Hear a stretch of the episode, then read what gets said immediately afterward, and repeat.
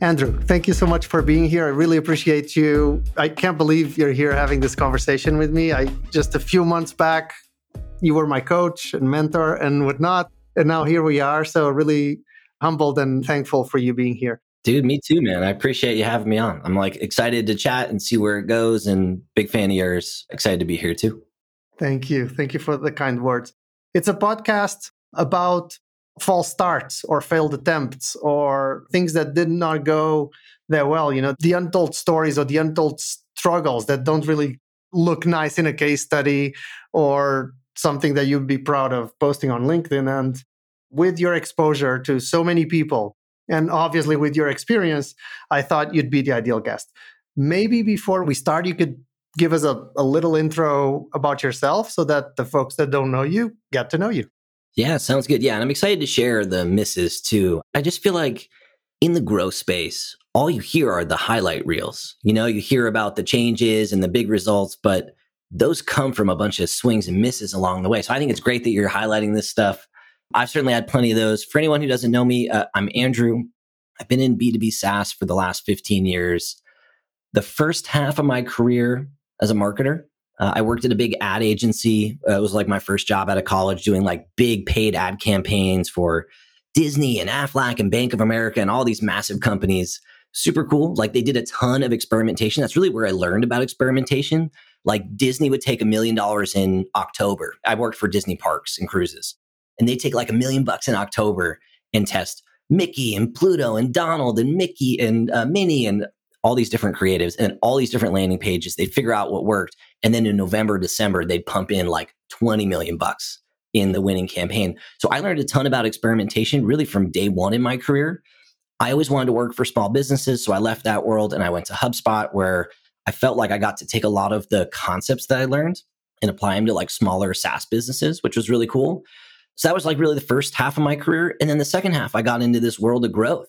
So I left HubSpot, bounced around at a couple little startups that didn't make it. Eventually, I landed at a video marketing software company called Wistia. It was a super cool business. It was free. I joined in twenty fourteen, twenty fifteen maybe. It was freemium.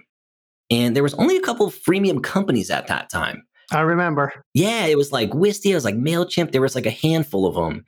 Yeah. And I was like, man, this model is awesome. Like this is what I want to do for the rest of my life, is work on this model. It's kind of like e-commerce for SaaS. And I was an acquisition marketer that slowly worked my way into uh, doing a lot of experimentation and slowly got to take on new user onboarding and converting free users into paid subscribers and pricing experimentation and updating the pricing model and then migrating a bunch of paying customers from old plans to new stuff. I got to do tons of shit that I had no business doing, and it was awesome. I went to another company called PostScript. It's a text message marketing company for e-commerce brands. And I basically ran a similar playbook again.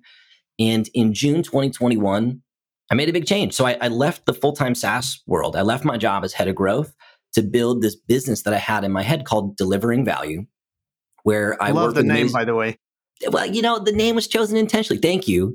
Because it encapsulates my philosophy on growth, which is all about understanding users and delivering value to them in creative ways and less on the shortcuts and the hacks. And also, I feel like my business is coaching people like you and advising SaaS businesses that don't have someone like us in-house yet. And I just felt like it was also my approach as a coach and as an advisor. Like it's just all about understanding who it is that I'm working with and what is valuable for them in our relationship. And then I deliver more value to them so that they can deliver more value to their organization. And it's just this really cool thing. So the name keeps me grounded. That's what I'm up to. That's who I am. Thanks for having me. Yeah, it's my pleasure. And um, you were, at least to me, truly um, a hidden advantage. It was hidden because I was not comfortable to be so vulnerable at the time to share that you were working with me, but it doesn't need to be hidden. Anyway, when we were talking about what to talk about, uh, like a few weeks back in the podcast, and I was uh, sharing that people normally share like the tactics and the numbers and the metrics and whatnot. You had a bunch of those stories, but then your eyes really popped out when we started talking about the human side of things. And I'd love to hear what you observe in the context of the struggles and the failures in the people that are driving growth in organizations. So what comes to mind when you're thinking about this? I'll share a little bit about my journey and what got me excited about this. So I took Reforge back in twenty fifteen when it was called something different. It was still Brian and Andrew, but it was called uh, Silicon Valley Business Review. And I don't know if it was the first year that it was a thing, or I was in one of the first few cohorts, and it was incredible. To this day, I still have an Evernote like notebook with all of my notes from the curriculum.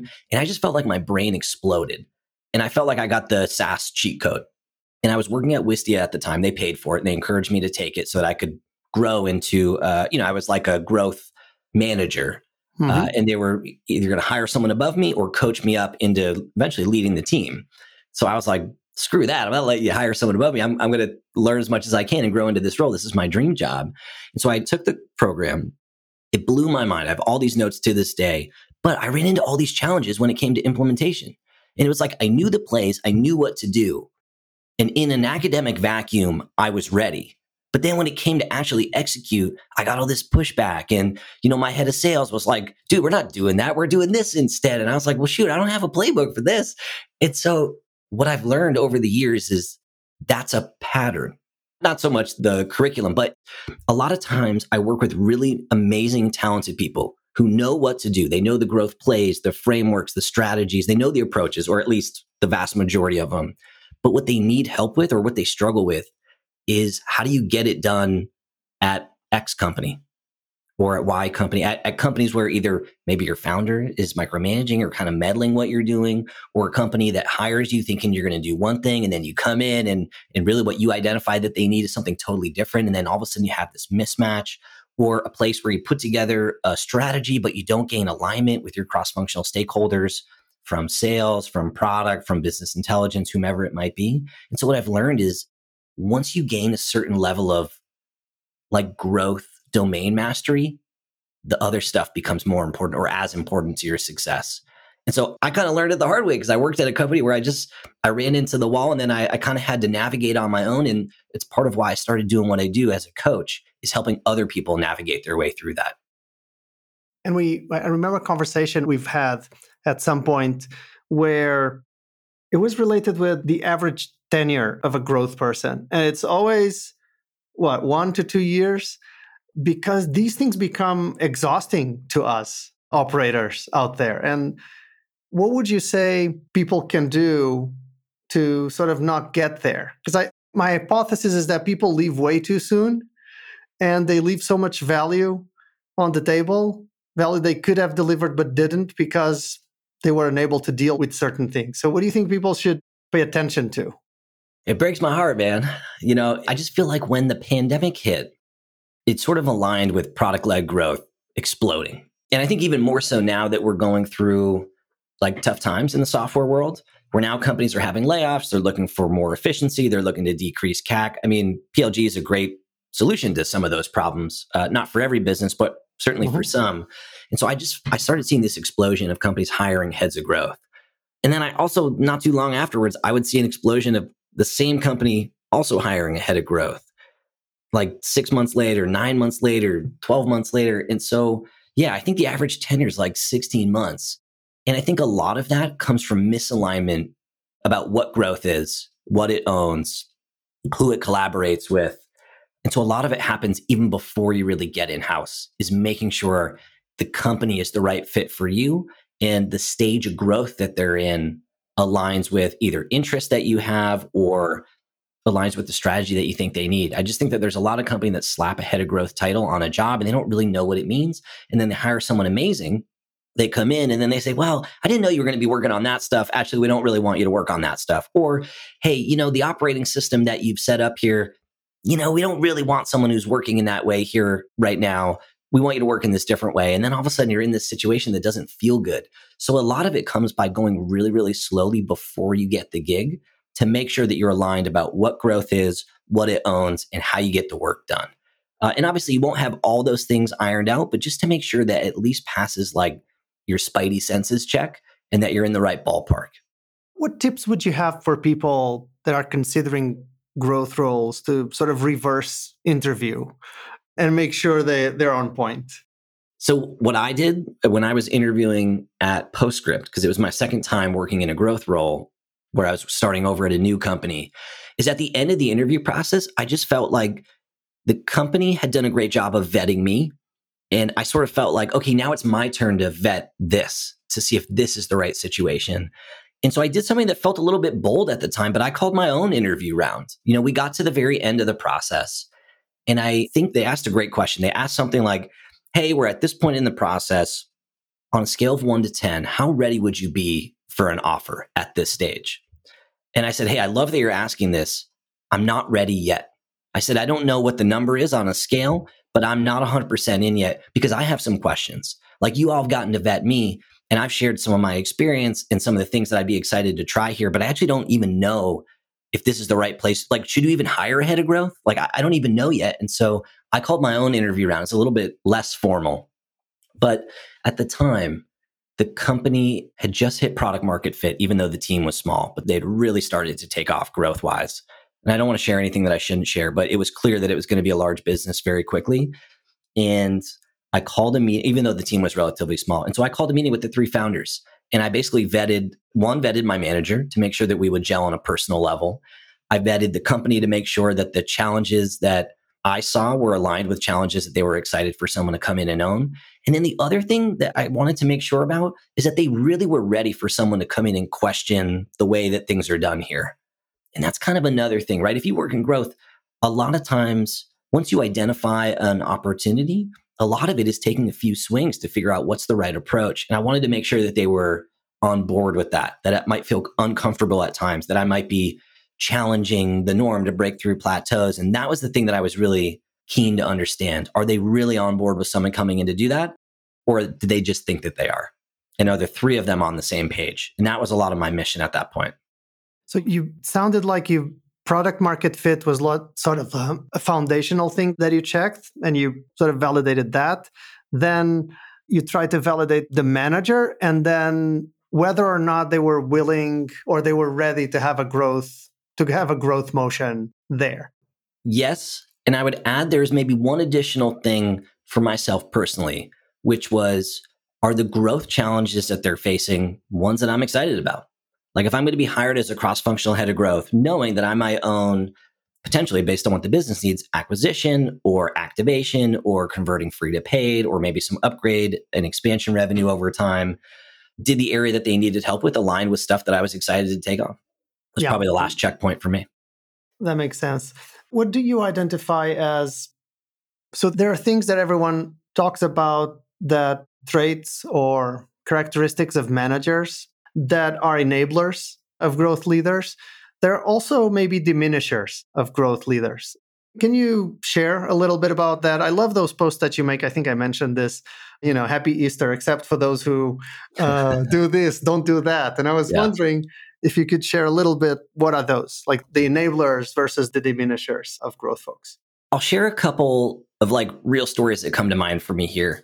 I think the two things that come to mind are someone who doesn't meddle or micromanage. And they're related, but they're a little bit different. Meddling is someone who has more experience, who uses their domain expertise to like insert their influence. And then micromanaging is someone who's just really not trusting and giving you enough room to do your thing. So there's that. And then there's another side, which is making sure that you have room to fail and that failure and learning is encouraged. So those are two things that I think are critical to having a boss, whether it's on the C-level team or even just mid-level, and have a great relationship there. And I often lean on a framework. It's actually a framework for managing your direct reports. It comes from Andy Grove from the book High Output Management. It's like one of the famous ones, probably on my shelf yeah. back there. And I always talk about this with coaching clients because task-relevant maturity changed my mind as a manager. I used to think, hey, this person on my team is good. This person on my team needs a little bit of help. This person on my team is brand new and needs a lot of my help. And what I learned is that that framework really isn't the right one. And the right one is to evaluate the experience that someone has at a given problem, at solving a specific problem. If they have a lot of experience, high task relevant maturity, what they need from you as a manager is just to be available to help them problem solve, get unstuck, and maybe set goals.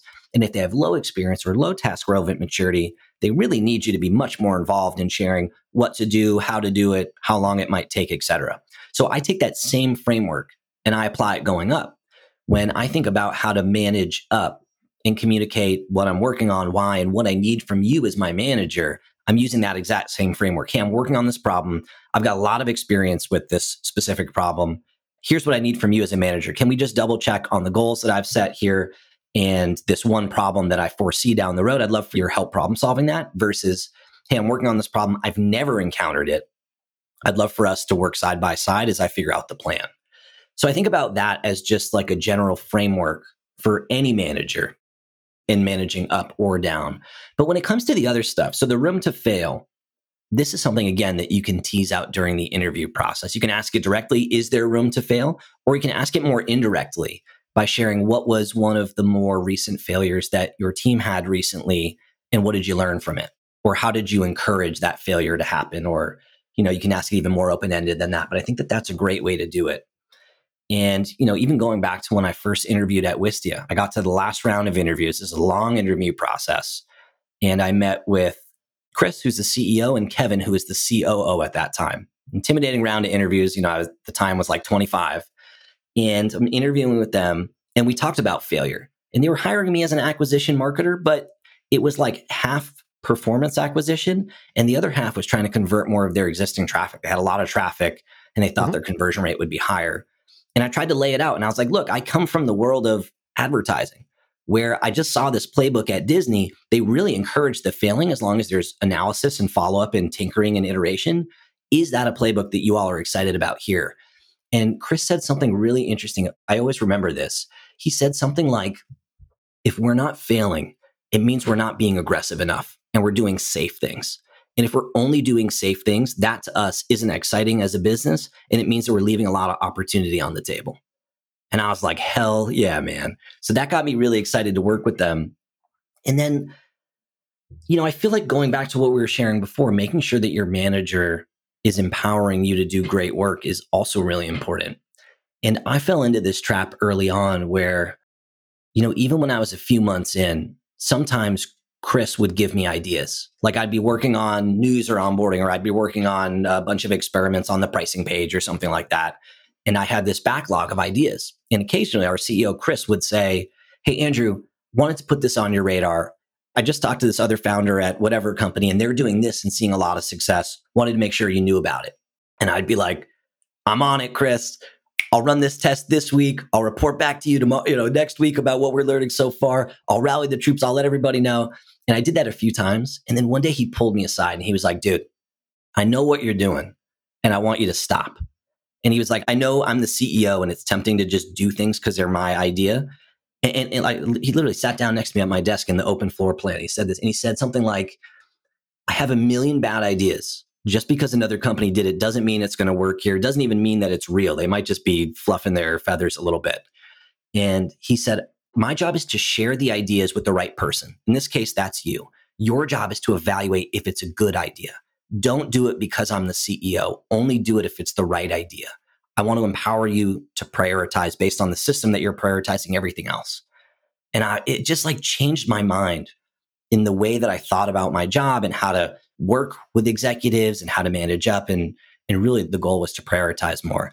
So I always think about those two things, room to fail and making sure that you're empowered to prioritize based on impact, not based on seniority. There's a little bit of luck there, uh, I guess. Totally, totally. You... And dude, I didn't know how lucky I had it until... Exactly. It, not that things changed dramatically at PostScript, but I talked to a lot of folks as a coach who work in situations that aren't that. And it's a totally different job if it's not that. So I learned how important that can be. Finding the right team, the right manager, the right peers to work with can have such a tremendous impact in your evolution as a person and as a professional that... Totally love the idea of interviewing them, right? Like Elena uses the term reverse interviewing. Totally love that. And um, there's one thing you didn't touch on, but I know you have some good nuggets of wisdom there related with the seniority of the people you hire and how they can be hindered or boosted by the way you act. Like if you hire someone really senior to do something, and then you treat them like they were out of college. And sometimes, I guess, founders, they don't even realize they're doing that. And that is really frustrating. Is it just something that I felt occasionally, or do you see others also going through the same struggles? I see it as a pattern. everybody struggles with something, right? There's no such thing as an easy job, right? These aren't easy jobs working in growth. Either it's hard to grow the business, or it's hard to get good work done, or or a million other things that can make these types of roles challenging. But yeah, I see it as a pattern for sure, especially with early stage companies when you're working directly with founders, first-time founders. I see this as a pattern as well. But these are people who are really passionate about solving an idea. It's not like this happens. Nobody intends to be a micromanager, right? Nobody wants to do that. But when you're really passionate about the business and you feel really strongly about the vision, about where you're headed, sometimes this is a byproduct of that, where you micromanage a person or you meddle in an area instead of empowering. And again, if you read business books on this, like the actual organizational output is that someone takes a, a narrower view of their role. Like they will literally do safer work. They will take on less risky things. They will work on more incremental stuff. They will delay decisions because they know you're going to remake the decision anyways. And so because of that, everything slows down. And then the founder or whoever the manager is, is frustrated because now they're looking at the person and they're not getting as much done. And really that's the root cause is what's underneath it. So I see it all the time, man. Uh, and it's a bummer and it breaks my heart. And look, it goes both ways, right? I mean, if you're working with someone who's micromanaging or meddling, it's also on you to manage up a little bit. And I use that task relevant maturity framework as one way to do it. But the reality is ultimately it's someone else's company. And if you're reporting up to them, there's always a little bit of uh, tension there that you can navigate, but that is real. Yeah, true. And you can always find an alternative and just leave. But I had this friend of mine, he works at Google. He said, at one point I was talking to him and he said, it's very unlikely that you will be able to change the way your manager manages. Very unlikely. So unless they're you... working with a coach or they're proactively yeah. looking and, and asking for feedback. Yeah, totally. So it's either you adapt yourself to that, or if that really collides with your values, you might be better off finding something else, which is not a tragedy, I think. So going back here to failing, because I, I we jumped here and I had this uh, written down here. Going back to failing, can you give us one or two examples of like failed experiments that turned out either big learnings or turned out to be really uncomfortable for you, and how you dealt with those emotions and imposter syndrome and, and whatnot? They're all uncomfortable, man. It never gets easier. It doesn't feel any easier for me. I'll share a story. I'll just share a little bit of context. When I first got into growth, I couldn't get enough. You know, I, I shared, I took Reforge back in twenty fifteen, and then I just dove into all these pre-recorded conference stuff that's on YouTube. I forget the name of the conference. It's like, it was like in twenty fifteen or twenty sixteen, it was like all these growth pioneers. It was like the Facebook growth team, like Andy John and Chamath and Brian Balfour spoke at it. It was like five hundred startups conference or micro conference or something like that. It's incredible. It's on YouTube. If anyone listening, you should check that out. So I listened to all this stuff and I was like, man, I'm just going to copy what all the smart people have done. Like that's the cheat code. Like other people just don't know this stuff. I'll just do what these smart people have done. And what I learned pretty quick is that doesn't work. You know, because like the reason why these people are successful is because they followed a process that led them to the answer. And it wasn't about the answer being a superior answer. It was the process led them to this answer. And this was an effective answer for them. And so I learned that because I just copied what other smart people were doing and it wasn't effective at my company. And so I was frustrated by it. And I talked to my manager, who's kind of a mentor at that time. And he was like, look, what if we defined success for experimentation as learning? And what if before you ran an experiment, in your experiment doc that I would fill out for each one that I created, what if you wrote out, if this experiment works, here's what I learned from it, and here's what I'm going to do next. And if this experiment fails, here's what I learned from that, and here's what I want to do next. And here's who else I can share those learnings with so that I can enable and empower other areas of the org. And he was like, if you define success in this way, one, you're going to get a lot smarter. And two, you're going to have an impact, even if the work that you're focused on doesn't move the needle in a big way today. And so when my mind shifted, it kind of unlocked a bunch of stuff for me. And so I was hyper-focused on new user onboarding for probably sixteen months. Uh, and when I say me, the team that I was working with, yep. myself, an amazing designer, an amazing engineer, a couple engineers actually, it was kind of the first version of the team that was just hyper-focused on onboarding. And so we started trying stuff. And no one had ever worked on onboarding really at Wistia before that. It was like you got dropped into the account. And even though we had like tens of thousands of people that were signing up, for the most part, nobody really was focused on it. And so we were like, well, what if we just start by copying? I forget who the company was that did this, but in their product, they dropped people in and everything was blacked out except for like the one thing that they wanted you to do. And we're like, great, let's just copy what company X did. We'll do that. Seems like they're smarter than us. Maybe that'll work. So we did that and that moved the needle negatively. And we're like, all right, well, that was the wrong thing. So we reverted back. And then we're like, all right, Intercom seems pretty popular. What if we just made Intercom pop-ups and we'll just tour people around what we want them to do? And then we implemented that and it made no difference whatsoever.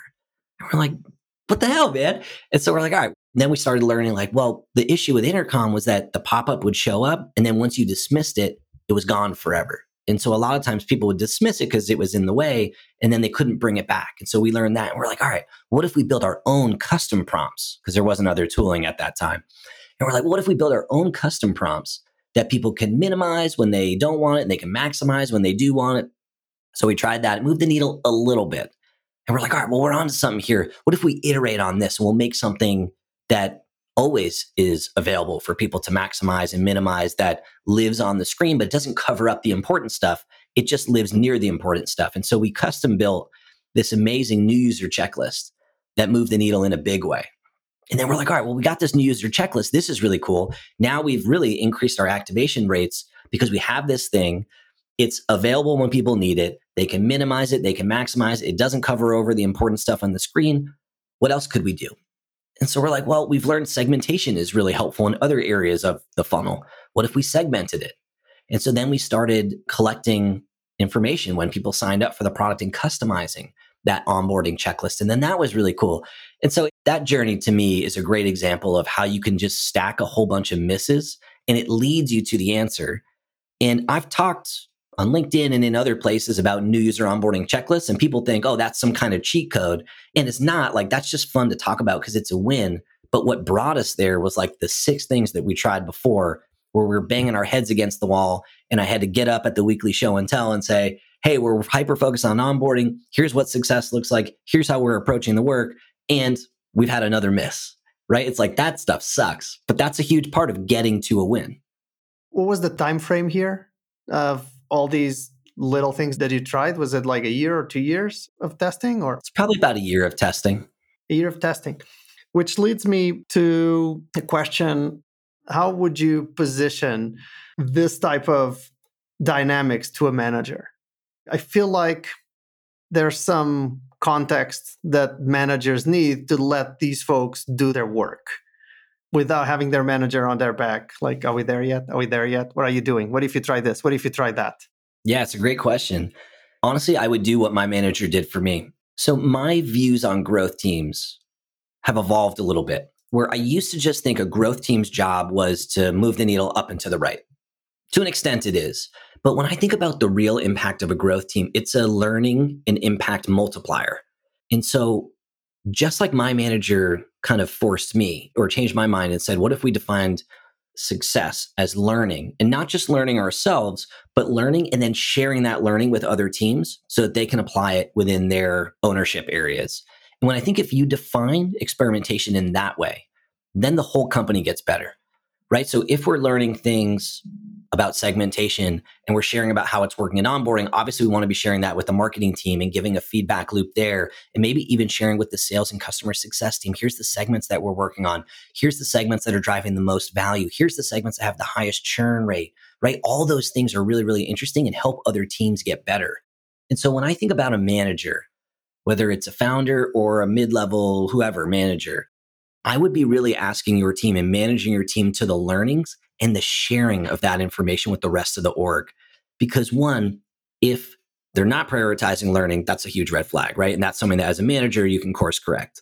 And if someone is prioritizing learning, but it's not the right type of learning, maybe it's too iterative versus innovative. Like maybe they're taking too small of the swings, it's too many quick wins versus some bigger swings. That's something that you can course correct. Or if they're yep.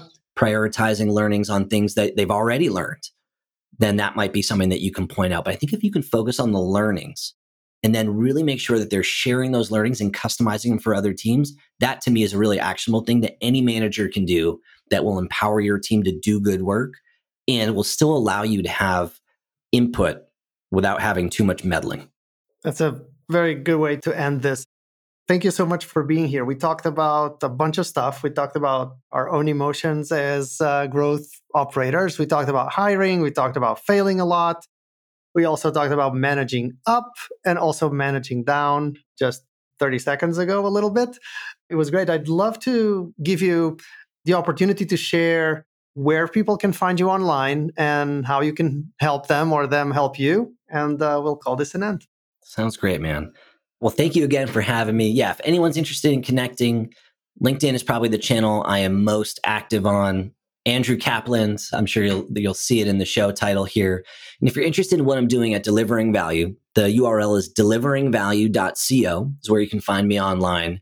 And I am getting ready to launch my own podcast show going deep on the mindset and the frameworks that we talked a little bit about today of the people who work in these types of roles. It's going to be called the Delivering Value Podcast. You can find it on all the other podcast networks in addition to this great podcast. Awesome. I'm very anxious for the launch of that. Thanks, Andrew. It was great having you here. I'll see you on LinkedIn. Thanks for having me. Goodbye. Thank you for listening to the Product Led Podcast. If you found this episode helpful, please share it with a colleague or friends you know who might benefit.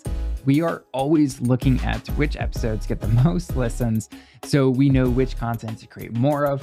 So if you want more of this particular type of content or style of episode, please share it out. And in return, here's your selfish reason to do this. Uh, we will definitely create more content just like this episode. And if that's not your style, please leave us a review wherever you listen to podcasts and tell us your favorite part about this podcast. I personally read every single one of these reviews, and it gives me more ideas on what content we should do more of. Happy growing.